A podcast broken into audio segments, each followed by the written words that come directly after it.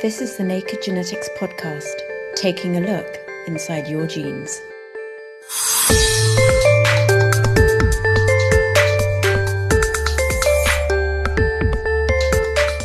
We one day be popping pills that tweak our metabolism and make us live longer? It's not as far off as you might think. Hopefully, it might actually be within your lifetime, so that you might be able to take something that will prevent any chronic condition that will uh, increase in prevalence as you age. Plus, the cow genome goes large, bat flu flies into focus, and an untidy gene of the month. This is the Naked Genetics podcast for October 2014 with me, Dr. Kat Arney, brought to you in association with the Genetics Society online at genetics.org.uk.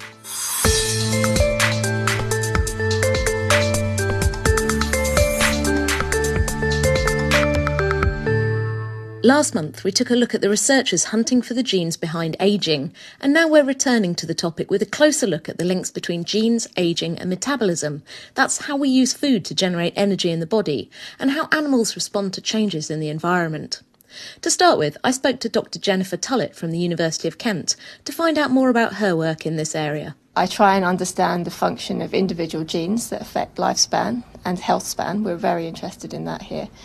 And I also look at how you can um, alter the environment of an organism. For example, you can alter its dietary intake and extend its lifespan. So we're interested in that. And also how these dietary interventions, for example, impact on the expression of genes and the function of genes in, in these processes. So, the how the things around us control whether our genes are switched on or off at different yes, times? Yes, exactly. Because this might seem strange because you think, well, I've got my, my genes and they, they just do their thing. Actually, the genome is changing all the time, isn't it, in terms of which genes are on and which genes are off? Yes, it's very important. Genes are switched on and off, but it's probably a lot, much more intricate than that, and there's a lot of different levels of gene expression, and it's a coordination expression of lots of different things at once. So it's about the kind of the, the orchestra, how, how it plays and yes, how it's kind of going out of yeah, tune. That's I a very suppose. nice analogy, yes. So, so tell me, what, what are you studying? How are you trying to home in on these, these genes and how they interact with our environment? Okay, so I guess my main focus is I look at um, different transcription factors that are involved in aging. And transcription factors are proteins that are responsible for controlling the expression of a whole range of other genes. Okay, so they're key regulatory molecules. Kind of master switches, I guess. Master switches, yeah. And I'm interested in two of those specifically. One's called DAF16 and the other one is called SKN1. So I look at the activity of these genes, I look at these other genes that they regulate, and I try and understand how they function in different scenarios and which one of their target genes that they're regulating are important for lifespan. So you could be doing all sorts of things from just like keeping the worms going to actually controlling how long they're going to live for. They live for about three weeks normally. But if you mutate either DAF16 or SKN1, then you dramatically shorten that lifespan by about 30%. So like two weeks. Two weeks, yeah. What kind of things are you finding so far that seem to be important that these genes do? One gene that seems to be very interesting is AMPK, which is AMP activated protein kinase. Sounds complicated. That sounds complicated, and that's a very important metabolic enzyme, and that seems to be very important for regulating lifespan as well. It seems to me that there seems to be a lot about like the metabolism, how our bodies use energy that is linked to aging. Is it something to do with like you know the faster you burn, the shorter you live? That's like the rate of rate of living hypothesis type idea. That doesn't seem to be quite as fashionable anymore in Okay. the aging field. It's not a question um, because there are examples for, of small animals that have very high metabolic rates that don't that live for quite a long time. So that's not necess- it doesn't necessarily correlate the two things. What do we know about how metabolism is affecting these worms and their lifespan, and, and how does it all seem to fit together? In C. elegans, actually, one of the most amazing lifespan extending mutations is a mutation in a gene called DAF2. And if you make one single point mutation in this gene, then you can double and even sometimes triple the lifespan of a worm. That's pretty incredible. It's very incredible, and it is also conserved. So you get the same effect in flies, you get it in mice, and there is also a small amount of evidence that the same thing could happen in humans as well. So if you if you have this massive lifespan extension with mutation of DAF2, DAF2 is the insulin receptor. So these worms must have altered metabolism. In fact, if this was a human, they would be severely diabetic. Because insulin is how your body controls the level of sugar Yes. that goes into its cells and stuff like that. exactly, yes. So, this lifespan extension caused by mutation of DAF2 is dependent on those two transcription factors that I mentioned, which are DAF16 and SKN1.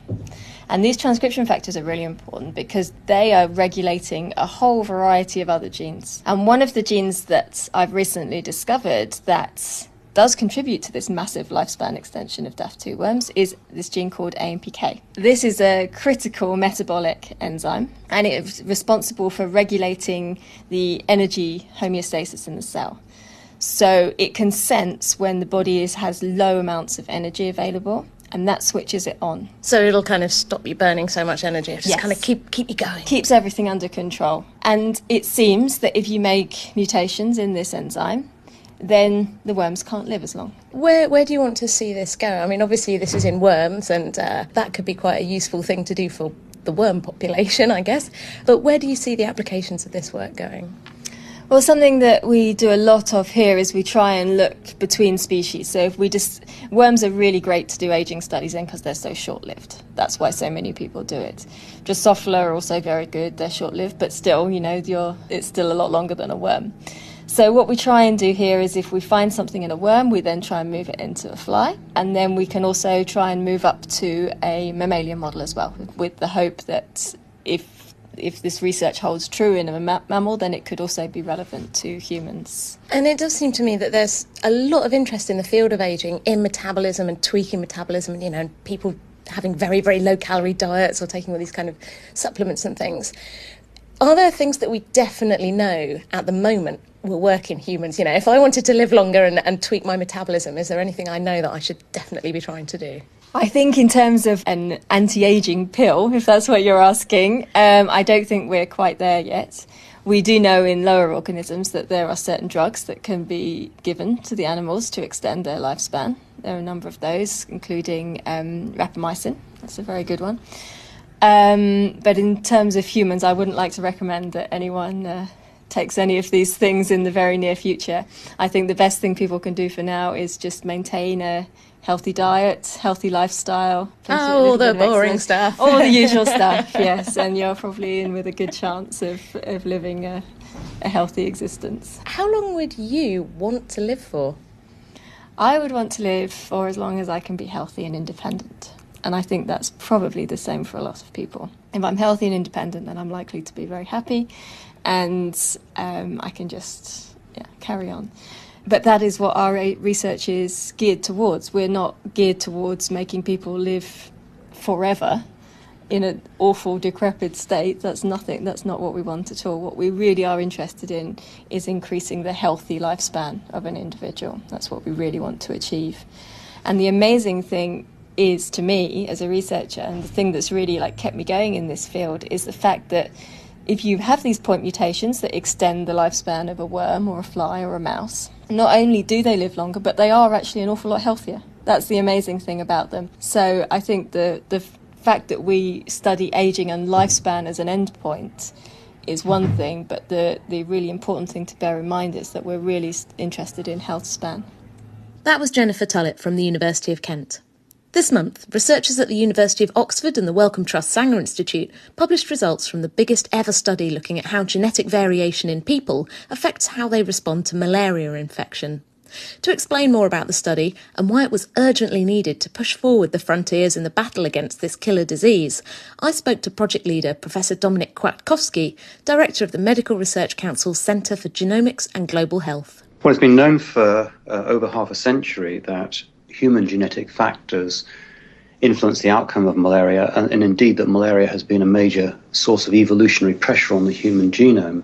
And there have been um, a very large number of papers, hundreds of papers, published on different genetic factors that seem to influence susceptibility to malaria, and, and in particular, influence the likelihood that a child who's living in a malaria endemic region who is repeatedly infected with malaria, the chance that chi- child will die or suffer life threatening complications of that infection. Because one of the curious things is that uh, in areas where malaria is endemic, whilst everyone has malaria for much of the time, only a, certain proportion of malaria attacks are fatal. Uh, although a lot of um, studies have been published on the genetic factors, they've tended to come from relatively small studies And so when you look at the literature, you find lots of reported associations, but it's very difficult to know which of them, whether when you see differences, whether those differences are true biological differences, or alternatively just due to small sample size or to uh, various factors that cause noise or to differences in assay design. So, with this study, how many people did you manage to get into it and what did you find?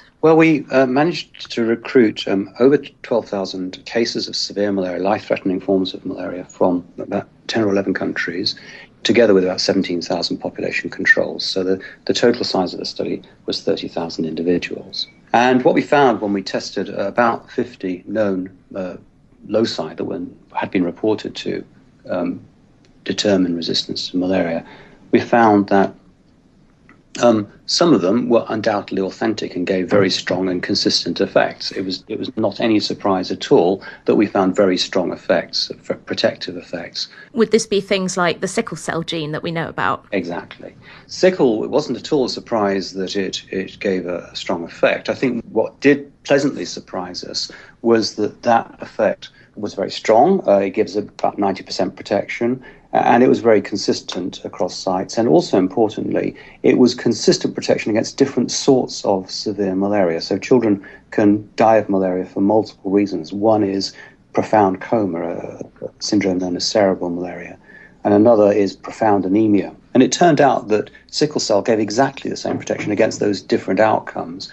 And that, I think, tells us that sickle cell is not protecting against those outcomes per se, but it's doing something for that that's sort of helping to reduce the infection per se. And that in turn is reducing the risk of these complications. The, the, the take home message was, was really uh, three things. Uh, firstly, there was a bunch of things that we knew about that replicated. I've mentioned sickle, also blood group O, also a, a calcium channel, a gene called ATP2B4, and another thing called G6PD. But then a whole bunch of other things that have been reported before just didn't replicate in a multicenter analysis, and that really showed the power of doing a large study. It allows you to sort the wheat from the chaff.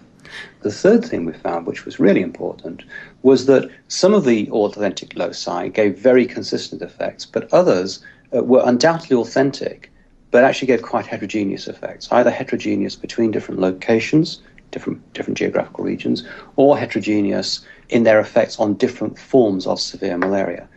And the most striking example of that was this genetic factor called G6PD deficiency, that's a blood disorder, uh, which um, which gives protection against cerebral malaria, that's to say coma due to malaria, but actually makes individuals liable to profound anemia. So that was a bit of a surprise to us.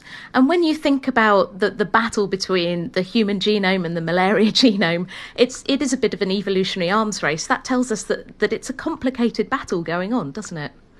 Well, it does, and I, I, I, think that this study gives us a foundation for looking at those issues because one of the most important outcomes of that evolutionary arms race that you're talking about is going on in real time, means that actually things are changing a lot um, in, in real time. And so genetic effects that may operate today in one population may not be operating in a different population at a different time because the parasite population may have changed.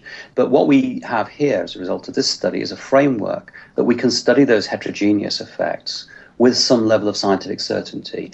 But the problem is that when we just do patchy, isolated small studies, we never know whether those differences are due to true biological heterogeneity or whether they're just the sort of noise of doing um, of just doing small studies, which aren't well particularly well standardized. And now we have a framework to study that heterogeneity in considerable detail, and that's that's a that's an extraordinary advance for us and for the field, we believe. That was Dominic Kwiatkowski from the MRC Centre for Genomics and Global Health. And now it's time for a roundup of the rest of this month's genetics news. The cattle genome has gone large as an international consortium of researchers announces a global database of cow gene sequences.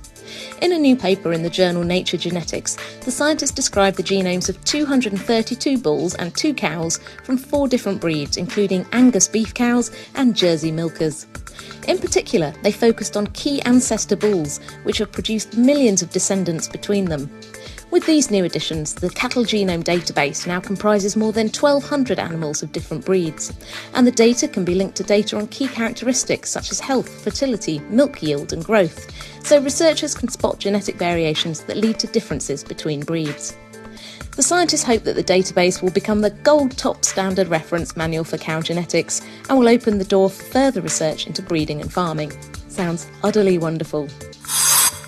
Bats are well known carriers of human viruses such as rabies and the headline grabbing Ebola, but could they be harbouring other infections too? Researchers recently discovered flu virus like genes in bats, raising concerns that these nocturnal creatures might carry flu viruses and could transmit them to people. Fortunately, a new study from US researchers published in the journal PLOS Pathogens suggests that bats may be in the clear for now. Because they couldn't find any trace of live flu virus particles in the animals, the researchers looked at the flu like genes in depth to find out if they came from active infectious viruses or were merely relics of defunct ancestors. Next, they synthesised the entire DNA of one of the bat viruses called BAT09 and put it into human cells growing in the lab. Surprisingly, the virus DNA led to the creation of flu like virus particles, but these were unable to infect any other types of cells, including human, dog, monkey, pig, or bats themselves.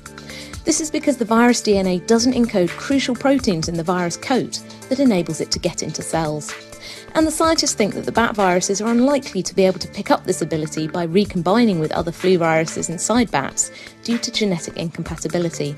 So for now, we only have to worry about rabies and Ebola. Dogs share many aspects of their lives with humans, such as loving a warm fire, good dinner, and regular belly rubs. But man's best friend also shares a darker trait with its owners the ability to spontaneously develop cancer, which is the most common cause of doggy death. While the genomes of several breeds of dog have now been sequenced, helping to shed light on many diseases that affect both humans and canines, less is known about the epigenome, the molecular switches that control when genes are turned on or off. Writing in the journal Cancer Research this month, Spanish researchers have characterised the dog epigenome, in this case from a Cocker Spaniel, in unprecedented depth. They also found that when the dog cells undergo a change that's critical in the development of cancer, known as the epithelial to mesenchymal transition, there are key epigenetic changes. Importantly, similar changes are seen in human cells when they undergo this transformation, suggesting pathways that are conserved during evolution. Researchers around the world are currently developing drugs that can manipulate the epigenome, which may hold promise for treating cancer not only in ourselves, but in our four legged friends too. If you want to find out more about these stories, the references are on our website. That's thenakedscientist.com slash genetics.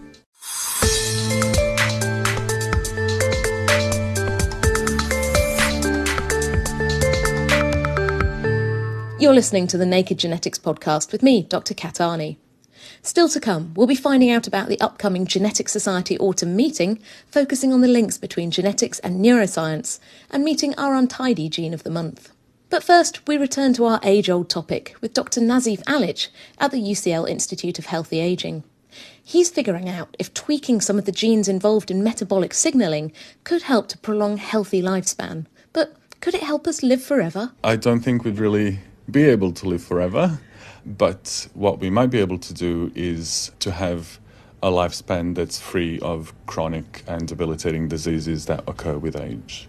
So obviously this is a big problem in our society. We all live longer, we don't have as many infectious diseases, but there's a, a long period at the end of life when it's it's very debilitating. The final outcome of the research that we are doing, or we hope the final outcome would be to actually reduce uh, the severity or reduce the duration of that very uh, unhealthy period that certain people have at the end of their life. So it's about health span rather than lifespan. Yes, hopefully it is about health span rather than lifespan. But lifespan does keep on increasing in our society. So there's a certain fear when people talk about extending lifespan, but actually most of the medical advances that we've seen recently, as well as advances in hygiene and the way society functions, have resulted in an extension of human lifespan. And it's about making that lifespan better. So tell me about the work that you're doing. How are you trying to increase health span? a big part of what I'm doing, or what I have been doing recently, is trying to understand how manipulation of a single signaling pathway can extend this healthy lifespan. So these are the messages sent inside cells that tell them to do stuff. So this is the wiring that tells you how to respond to your environment. And these signaling pathways tend to be nutrient uh, sensing signaling pathways. And the one that we are working on is uh, the insulin IGF signaling pathway. Um, so basically, the pathway exists so that your body can adapt to changing environmental conditions and, in particular, to change changing nutritional conditions. So you eat a meal, insulin helps you use the nutrients from that meal, the sugar. Insulin tells the cells what to do with that. The sugar is present and what to do with that sugar. And it essentially can dictate the met- metabolism of, uh, of the whole animal. What the community has recently found is that if you modulate that pathway, so by modulating, I mean if you slightly inhibit the insulin IGF signaling pathway, in a number of animals, you can extend their healthy lifespan. So you can kind of turn it down and they'll live longer, healthier. Yeah, so you turn it down, they will live longer, they will live healthier, and also it seems to help with a lot of uh, diseases. When we look at model organisms and we try to mimic human diseases in model organism, reduction in insulin signaling can ameliorate those diseases as well. You mentioned model organism. What organisms are you looking at? So I'm personally working on um, on the fruit fly, Drosophila melanogaster. That's not something I associate with being tremendously long-lived. So they're not very long lived, which helps us do the experiment so we can finish them quite quickly. Uh, they do live for some hundred days. We can get them to live 200 days or even longer. Presumably, then you can actually find flies that do live a particularly longer or, or healthier lives even within that timescale. Uh, yes. So, what's the biggest advantage of Drosophila is that its genetics have been studying for such, studied for such a long time.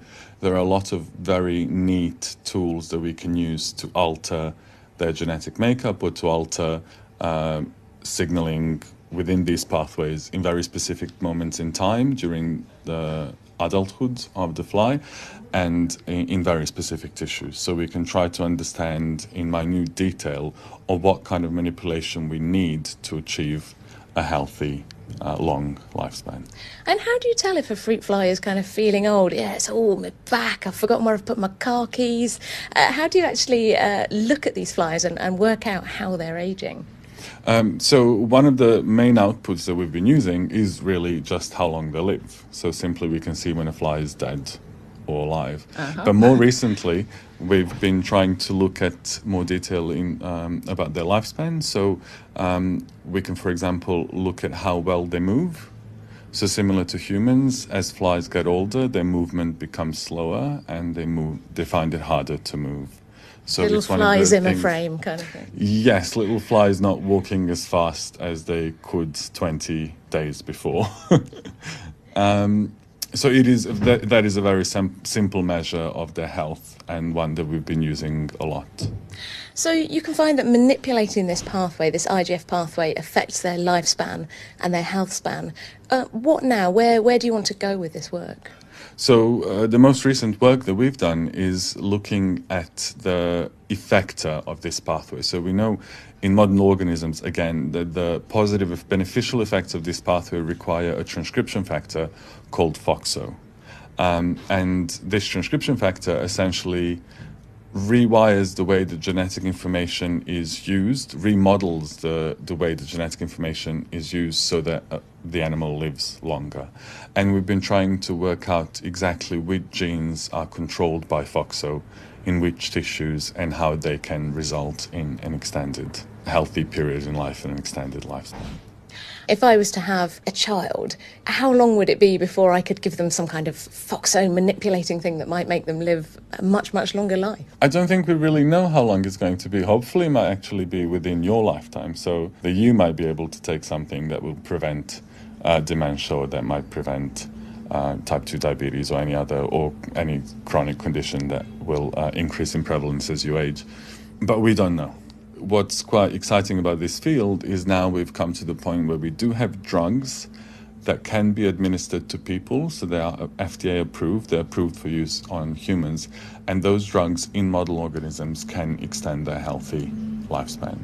So this seems to be much closer than perhaps we might think. Possibly, yes. I think the next step will be on one hand, people like me working on model organisms, we need to refine the approaches that can be used. And uh, the other thing that needs to happen is in parallel is for people to find means to uh, see if those manipulations actually do work in humans. How long would you like to live for? I think the younger you are, the less you care, but I'm starting to care more and more. I do know that I have a very good amount of risk for cardiovascular disease, and I would really like to avoid having a stroke or a very debilitating heart attack. So for me, it may not be that much about how long I live, but just the quality of life as I get older. That was Dr. Nazif Alic from the UCL Institute of Healthy Aging. On the 27th and 28th of November, top genetics researchers from the UK and around the world will gather at the Royal Society in London for the Genetics Society's autumn meeting, entitled Genetic Approaches to Study the Neurobiology of Learning and Memory. I spoke to co organiser Dr. Matt Jones from Bristol University to get a flavour of what we can expect. Genetics and neurobiology are intertwined on so many levels and across so many timescales that this was a great opportunity to really emphasise how closely linked the, the fields are, and in particular to emphasise how technology that allows us to manipulate genetics is informing our understanding of the neurobiology of learning and memory.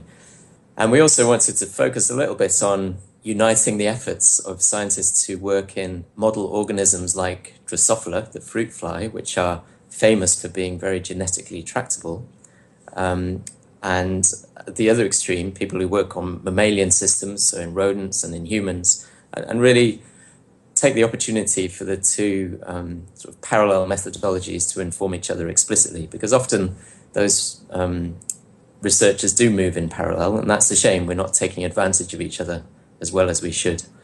I guess it's um, particularly timely in light of this year's Nobel Prize for Physiology and Medicine, which was awarded for work understanding, in large part, the, the nature of spatial memory encoding in the brain.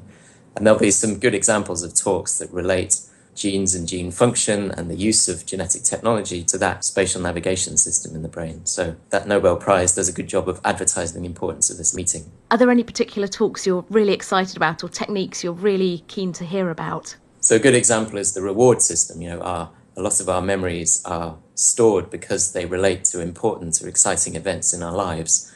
And that raises a lot of questions about what in the brain is it that tags these events as important or exciting. And there's been some great work done in Drosophila dissecting apart those systems using optogenetics, for example. So, a technique that allows you to control neural activity with light, which is easily applied in Drosophila because they're small and somewhat translucent, depending on their life stage.